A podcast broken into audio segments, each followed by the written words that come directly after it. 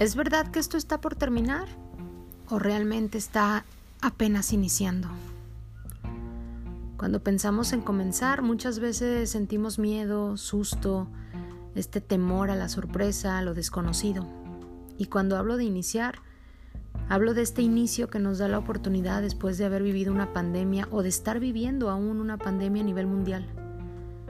Ese grito sordo del silencio, eso que a veces tanto nos asusta, que es quedarnos callados con nosotros mismos cuando muchísimas veces ni siquiera hemos sabido o aprendido a escucharnos, escuchar nuestro interior, escuchar nuestra sabiduría interna.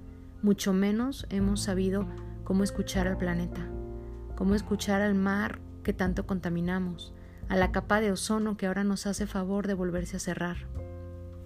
No hemos aprendido a cuidar las plantas, a respetar a los animales. Aprendimos a hacer filas enormes para entrar a una tienda, Aprendimos a estar en las redes sociales o atrapados en un celular, en una computadora, a vivir estresados esperando la quincena o la semana para recibir una paga por nuestro tiempo, alejarnos de los abrazos y de los besos. ¿Y ahora? ¿Ahora qué sigue? ¿De qué se trata este nuevo inicio?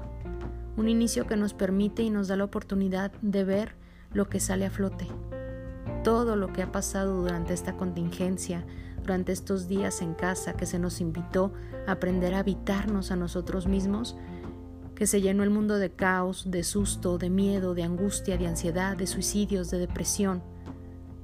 Todo eso solamente es lo que hay adentro de nosotros.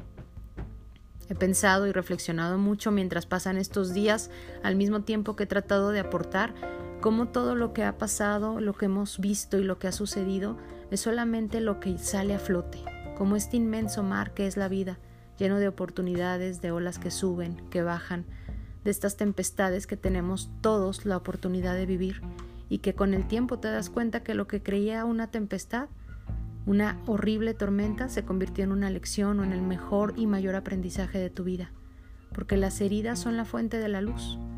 Y te das cuenta que no cambia la pandemia, es la fuente de la luz es el inicio, es un comienzo, que si tú lo decides tendrás otra realidad, que podremos hacer otra normalidad, que puedes tú tener la capacidad de cambiar lo que viene, de hacer un nuevo inicio desde otra perspectiva, de volver a los valores, de regresar a la reflexión, de abrazar a la familia, de no tenerle miedo al amor, de decir te amo, de decir gracias, de decir quiero, me hace falta, necesito, deseo, de ser dueño de ti, de apropiarte de lo que eres, de ser tú realmente el jinete de esos caballos que son los pensamientos y las emociones que tanto hemos dejado que nos dominen.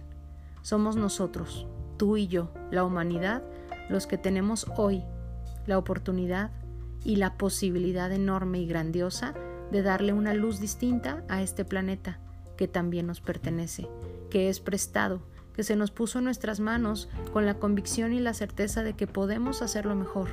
Si tú y yo trabajamos en ser nuestra mejor versión, unas mejores personas, en ser, no en seguir haciendo, sino en ser, seguramente podremos darle la luz al universo, al planeta, que requiere y que quizás esté necesitando más en este momento que nunca porque somos tú y yo los que necesitamos escucharnos, los que necesitamos perdonar, los que necesitamos sortear, los que necesitamos saltar este pasado que ya nos estaba ahogando.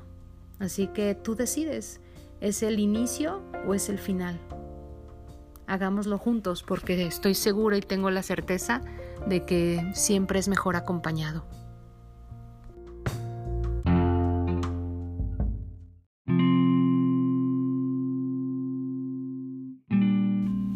Mi nombre es Vero Rodríguez y te mando un abrazo enorme de mi corazón al tuyo, porque sea cual sea la decisión que tomes, seguro tomarás la mejor.